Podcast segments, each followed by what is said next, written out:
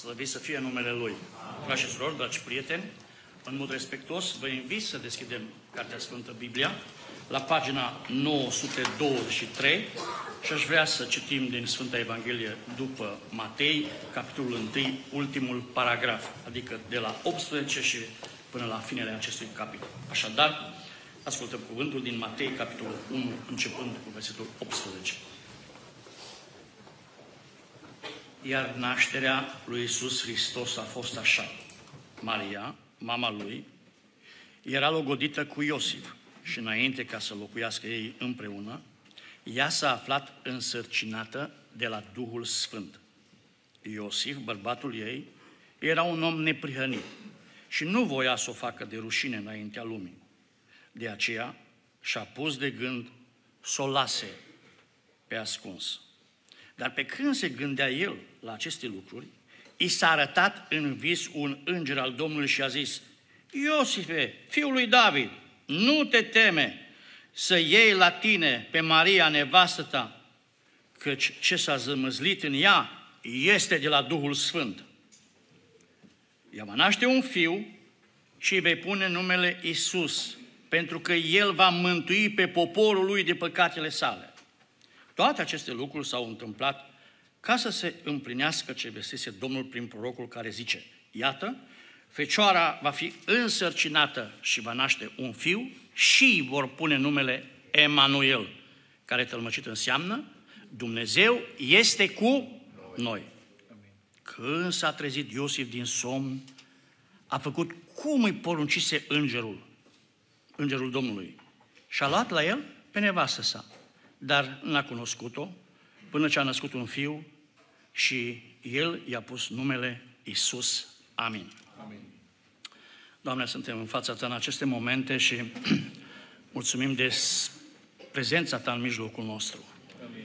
Am simțit binecuvântarea Ta în seara aceasta, Doamne, și vrem în continuare să ne zmerim la picioarele Tale, Doamne, și vrem să ne închinăm înaintea Ta. Amin. Și Te rugăm frumos, în continuare, luminează mintea noastră. Amin. Vorbește-ne prin cuvântul Tău, înaripează voința noastră și umple-ne cu Duhul Tău cel Sfânt. Vorbește, Doamne, căci robii Tăi ascultă. Amin. Luați loc.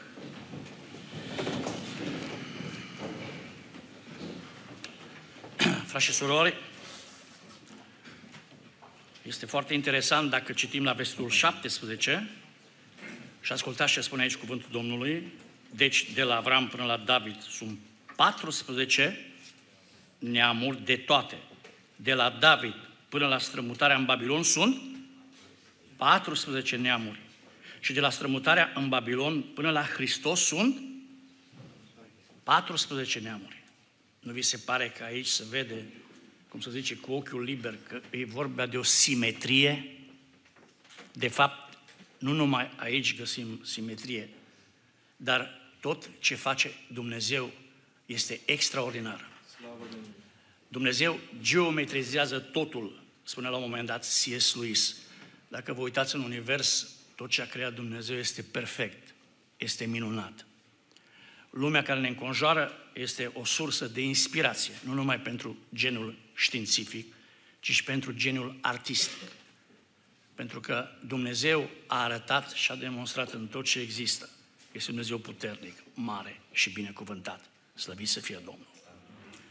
Având în vedere această această geometrie, această simetrie pe care o vedem în text, aș vrea, din perspectiva aceasta, să ascultăm versetul 18. Iar nașterea lui Isus Hristos a fost așa. Adică urmează o altă perioadă. Nu urmează o perioadă de 14 ani. Pentru că lucrarea lui Hristos e veșnică. Aș vrea să vă spun că în lumea noastră sunt două lucruri veșnice față de tot ce ne înconjoară, jurul nostru, două lucruri sunt veșnice și care sunt în mijlocul nostru în seara asta. Este cuvântul lui Dumnezeu și omul. Victor Hugo spunea că animalele trăiesc, dar omul există. Adică noi nu suntem rânduiți numai pentru lumea asta. Dumnezeu ne-a îngăduit să fim în lumea asta pentru că aici să dobândim viața eternă, viața veșnică. Pentru că viața veșnică nu începe la mormântul fizic, ci viața veșnică începe la mormântul leului. Atunci când ne predăm viața în brațul lui Dumnezeu, Dumnezeu aduce viață veșnică în noi, slăvit să fie Dumnezeu. Și acum, aș vrea să vă urc pe toți într-o mașină imaginară a timpului, să nu vă speriați că merge tare, dar nu cădeți din ea. Și să ajungem cu aproximativ 2000 de ani în urmă. Când în lumea noastră se întâmplă unul dintre cele mai extraordinare evenimente posibile și adevărate. Tot C.S. Lewis zicea, mi-a rămas în mine dintr-o carte de-a lui, că dintre toate mitologiile din lumea asta, sunt o grămadă de mitologii, fiecare mitologie are un erou principal, nu? Dintre toate mitologiile, în cazul nostru cu ghilimele de rigoare, singura care e autentică, care e adevărată, care se întâmplă cu adevărat, este lucrarea pe care a făcut-o Hristos în istorie Amin. și în inimile noastre. Slăvit să fie Domnul. De aceea, meditația mea în seara asta se numește Întorși spre copilăria lumii. Întorși spre copilăria lumii. Trei lucruri vreau să subliniez. Mai întâi, aș vrea să subliniez despre scutecele Creatorului. Vă dați seama, în nicio religie din lumea asta, niciun zeu, niciun idol, niciun Dumnezeu din lumea asta, Dumnezei plăsmuiți de mintea omului, de talentul omului, niciun Dumnezeu din lumea asta nu iubește cu adevărat omul. Zeii erau răzbunători, erau cruzi, erau răi. Singurul Dumnezeu, care este Dumnezeul autentic, Dumnezeul lui Avram, Dumnezeul lui Isaac și Dumnezeul lui Iacov, care iubește cu adevărat omul, este Dumnezeul nostru. Slăvit să fie numele Lui. Așadar, frați și surori, așa cum se spunea așa seara, niște păstori care erau în jurul turmelor, oameni simpli, șterși, nebăgați în seamă, dar iubiți de Dumnezeu cel viu. Au a avut parte de acea revelație extraordinară. Când uh, mantia întunericului a fost sfârtecată, când au venit îngerii. Și unul dintre îngeri se detașează și se apropie de păstori care au speriat și le-a spus, nu vă temeți, căci astăzi vă aduc o veste bună care va fi o mare bucurie pentru tot norodul. Iată, în cetatea lui David vi s-a născut un Mântuitor care este Hristos Domnul. Iată semnul după care îl veți cunoaște. Veți găsi un prunc înfășat în scutece. Dintr-o dată, cel cor de îngeri început să cânte slavă lui Dumnezeu în locurile prea înalte și pace pe pământ între oamenii plăcuți lui Dumnezeu. Citeam undeva că pe vremea aceea în Israel, când se năștea un băiat într-o familie, se adunau vecinele, femeile și cântau bănuiau și ziceau, e posibil să fie Mesia cel care se naște. Și cântau cântări de laudă la adresa lui Dumnezeu. Dar pentru Maria nu era cine să cânte, de ce au venit îngerii și au cântat pentru gloria și pentru slava lui Dumnezeu. Mi-a rămas din uh, uh John Phillips. Uh, mie mi-a plăcut foarte mult toată istoria mântuirii, istorie care începe cu Hristos Domnul, cu întruparea lui Hristos în lumea noastră toată istoria omenirii, a condensat-o în trei cuvinte. Și anume, primul cuvânt, generare, al doilea cuvânt, degenerare și al treilea cuvânt, regenerare. Adică Dumnezeu este Cel care a generat lumea aceasta, de la freamătul firicelului de iarbă și până la năprasnic ca mișcarea cosmosului. Totul este opera Dumnezeului nostru. Un Dumnezeu mare și binecuvântat. Și Dumnezeu este Cel care ne-a creat și pe noi. Și cum se spunea, Dumnezeu a creat un plan. Întocmai ca și marea, Dumnezeu a creat retrăgându-se. Atunci când Dumnezeu a făcut marea, Geneza 1 cu 9, ce a spus Dumnezeu? Să se arate uscatul. și în timp ce se arăta uscatul, apele s-au retras. Deci Dumnezeu ca și marea, retrăgându-se, pentru că omul a păcătuit, i-a întors spatele lui Dumnezeu, omul s-a retras și Dumnezeu, retrăgându-se, a creat. Și cum s-a arătat scatul, Dumnezeu a creat un plan de mântuire pentru noi. Foarte interesant că Dumnezeu a făcut lumea prin cuvânt, deci lumea este un reflex al cuvântului Dumnezeu. De la lumină și la tot ce există, prin puterea și prin cuvântul lui Dumnezeu. Dar când a fost vorba de om, Dumnezeu l-a creat cu mâinile sale. Și după ce Dumnezeu l-a creat pe om, Dumnezeu ce a făcut, da? Suflat asupra omului suflare de viață și astfel omul s-a făcut un suflet viu. Adică Dumnezeu a creat lumea prin cuvânt, pe om l-a creat cu mâinile sale. Și aș vrea să vă spun că la temelia acestui univers care ne înconjoară, la temelia acestei lumi fizice care ne înconjoară, și cine stă? Newton a numit-o legea gravitației. De la un moment dat, într-un cerc pe scurt, a spus Cuvântul lui Dumnezeu ține lumea coagulată. Și este un mare adevăr, nu așa? Deci, lumea fizică este creată, este susținută de Cuvântul Lui Dumnezeu. La fel, oameni buni, avem datoria în această lume să aducem la temelia vieții noastre Cuvântul Lui Dumnezeu.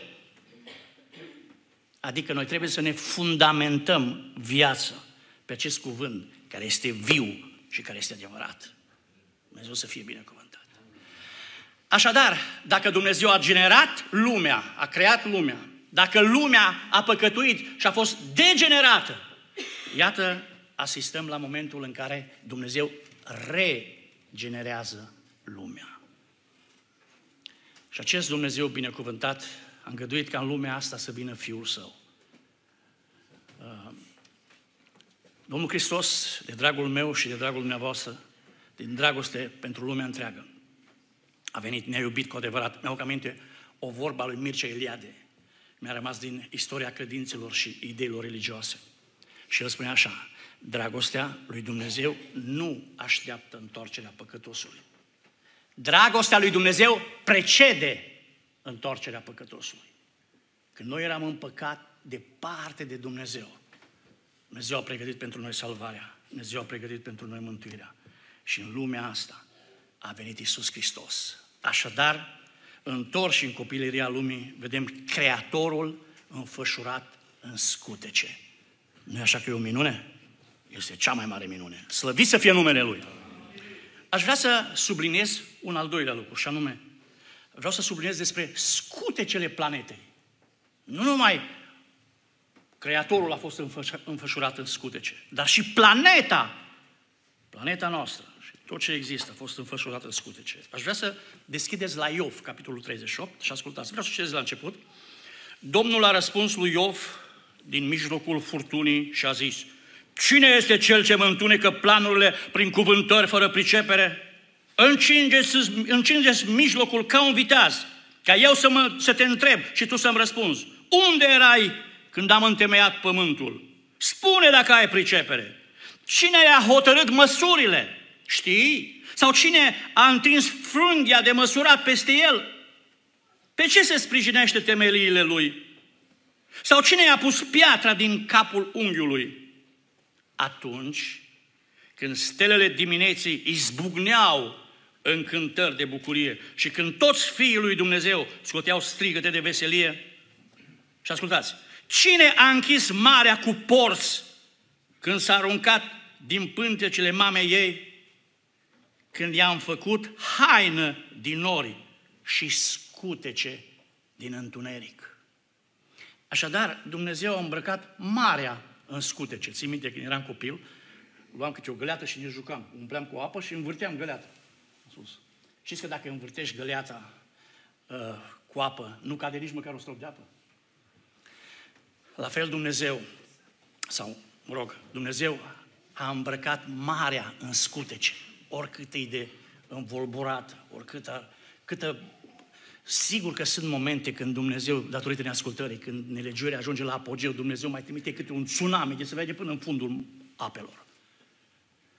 Dar în general, Marea, frați și surori, Marea stă liniștită și ne spune cuvântul lui Dumnezeu la versul 11. Și ascultați ce spune. Scutege întuneric, versul 10, când i-am pus hotar și când i-am pus zăvoare și porți, știți care sunt zăvoarele și porțile care Dumnezeu le-a pus mării?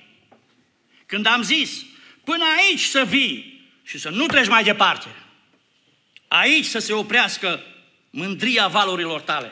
Și ca să înțelegem mai bine ceea ce Dumnezeu intenționa ca noi să pricepem, aș vrea să deschidem la profetul Ieremia. Profetul Ieremia, la capitolul 5, și versetul 22. Ascultați ce spune. Nu voiți să vă temeți de mine, zice Domnul, nu voiți să tremurați înaintea mea? Eu am pus mării hotar, deci zăvoarele și porțile, care sunt? Și spune aici, eu am pus mării hotar, nisipul, hotar veșnic, care nu trebuie să-l treacă. Și chiar dacă varul ei se înfurie, totuși sunt neputincioase, urlă, dar nu-l trec. Deci Dumnezeu a închis marea, a pus, a pus, uh, uh, a pus, uh, uh, a închis marea, a pus, uh, uh, în fine, scutecele și a, a închis marea. Vedeți, oamenii încearcă să oprească cantități imense de apă și fac ziduri puternice din beton și la un moment dat să fisurează. Cât e de mare Dumnezeu că ține marea cu firicele de nisip. Ăsta e Dumnezeul nostru. Slăvit să fie Domnul. Dar vreau să mai spun ceva. Știți că a mai fost un moment în istorie când Dumnezeu a îmbrăcat universul cu scutece de întuneric? Foarte interesant, există, în Biblie spune că Domnul face haină din nori. În Psalmul 104 cu 3 spune că El își face car din nori. Se îmbracă în nori, călătorește pe nori. Și dacă vă uitați la Naum 1 cu 3, este o metaforă superbă. Spune că norii sunt praful picioarelor lui. Adică norii sunt praful picioarelor lui Dumnezeu. Ce superbă metaforă, nu așa? Și a fost un moment când uh, cel care a devenit un copilaș, putea să vină la orice vârstă să intre în istorie, dar a acceptat să vină de copilaș, de mic, să treacă prin vadul cărnii, cum zicea poetul Voiculescu, să treacă spre nemurire. A venit ca un copilaș ca să mântuiască și copilași, ca să se atingă și de adolescenți, să binecuvânteze și oamenii maturi, să binecuvânteze și bătrânii. Fiindcă atât de mult a iubit Dumnezeu ce? Lumea. Că a dat pe singurul său fiu, pentru ca oricine crede în el să nu piară, ci să aibă ce? Viață veșnică. Și toți oamenii se nasc ca să trăiască. Fiecare vrea să aibă viața cât mai frumoasă. Singurul în istorie care s-a născut ca să moară a fost Domnul Isus Hristos. Și imaginați-vă la 33 de ani, probabil și câteva luni. Fiul Dumnezeului celui viu și-a asumat perisabilitatea și vremelecia noastră. A luat păcatul meu, care a fost așa de mult, păcatul dumneavoastră. A luat asupra lui și s-a dus pe cruce. A fost momente zdrobitoare pentru el. Păcatul nu este simplu. Și zice în cartea Iov, un duh a trecut pe lângă mine și tot părul mi s-a zbârlit. Adică un singur duh poate să-ți provoace insomnii, să-ți aducă dureri, să-ți facă o viață nefastă, tristă. Noi n-am fost creați ca să purtăm păcatul. Păcatul este o eroare în creația lui Dumnezeu, este un intrus în creația lui Dumnezeu. Păcatul nu are statut ontologic. Dumnezeu n-a creat păcatul, Dumnezeu n-a creat răul. Hristos a venit să-și asume păcatul nostru, care a fost așa de mult ce Biblia la 2 Corinteni 5 cu 21. Pe cel care n-a cunoscut niciun păcat, Dumnezeu l-a făcut pentru noi ce? Păcat! Pentru ca noi să fim în prionirea lui Dumnezeu în El. Și de la 12 ziua, miezul zilei, faptul zilei, de la 12 ziua și până la 3 după masă, Dumnezeu a îmbrăcat planeta în scutece. A îmbrăcat în întuneric.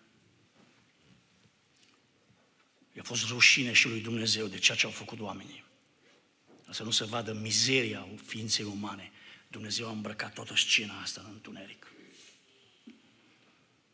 Dar ne bucurăm că Hristos a dus mântuirea până la capăt. Amin. Ascultați ce spune aici. Ea va naște un fiu și vei pune numele Isus, pentru că El va mântui pe poporul lui de păcatele sale. Și dacă vă uitați în Isaia 7 cu 14, iată că fecioara va rămânea însărcinată. Cât tupeau teologii de astăzi, care au doctorate grele și care au bani foarte mulți și care au tradus textul din Isaia. Știți cum este tradus în traducerile moderne? Tânăra mamă va naște un fiu, adică a deturnat sau încearcă să deturneze privirea oamenilor de la faptul că Hristos s-a născut prin fecioară. Că El s-a născut în cer s-a născut fără mamă și pe pământ s-a născut fără tată. Și oamenii încearcă să denatureze adevărul Lui Dumnezeu și spun tânără mamă, adică poți să accepti orice. Dar Hristos spune, Dumnezeu spune, iată fecioara va rămâne însărcinată și va, paște, va naște un fiu care, care îi va pune numele cum? Emanuel, care înseamnă Dumnezeu este cu noi. Și acum ascultați în textul pe care l-am citit. Iată, fecioara va fi însărcinată, va naște un fiu și îl vor numi. Adică în textul din Isaia este la singular, acum este la plural. Adică toți putem să-L avem pe Dumnezeu cu noi. Și dacă am văzut despre scutecele Creatorului, am văzut despre scutecele planetei, aș vrea să subliniez în al treilea rând, și anume că aceste scutece, aceste scutece s-au transformat în giurgiul învierii. Și când a înviat Hristos din morți, l-a ștergarul, l-a făcut sul și l-a pus într-un colț, nu întâmplător. Știți de ce a pus ștergarul, l-a făcut sul și l-a pus? Pentru că capul lui Iisus Hristos trebuia să fie încoronat cu diademe de lumină. Și când cei neprioniți și când vom ajunge în cer și Dumnezeu ne va da, cum zice în Biblie, sunt câteva coroane. Cred că merită când ajungem acolo toate coroanele să le punem la Iisus Hristos. Pentru că El este totul. Slăvit să fie numele Lui. Și acum vreau să o rog pe Lavinia să pregătească o colindă. Ai proptiale aici, tai că tu e prietenul meu și i-am spus că îi las câteva minute pentru o colindă. așa e, nu? El e consilierul meu în probleme de agricultură. Aș vrea să vă spun că ceea ce vrea Dumnezeu în această seară este să ne îmbrăcăm în jur învierii oameni buni. Asta este creștinismul adevărat. Hristos în voi! Nădejdea slavei. Aș vrea ca Dumnezeu să se atingă de viețile noastre. Nu uitați că dimineața când apar zorile, știți de unde apar zorile prima dată? Unde apar zorile prima dată? Între stele și pe vârful munților și al dealurilor. Dar când răsare soarele, mai întâi apar zorile și apoi răsoarele soarele. Când răsare soarele, știți de unde răsare? De jos. Frați și surori, a venit soarele neprănirii care vrea să răsară în inimile noastre.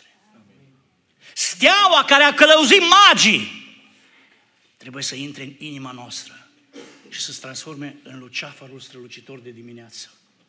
Să ne aducă Dumnezeu lumina pe din lăuntru și să trăim pentru gloria și slava Lui. Amin! Amin.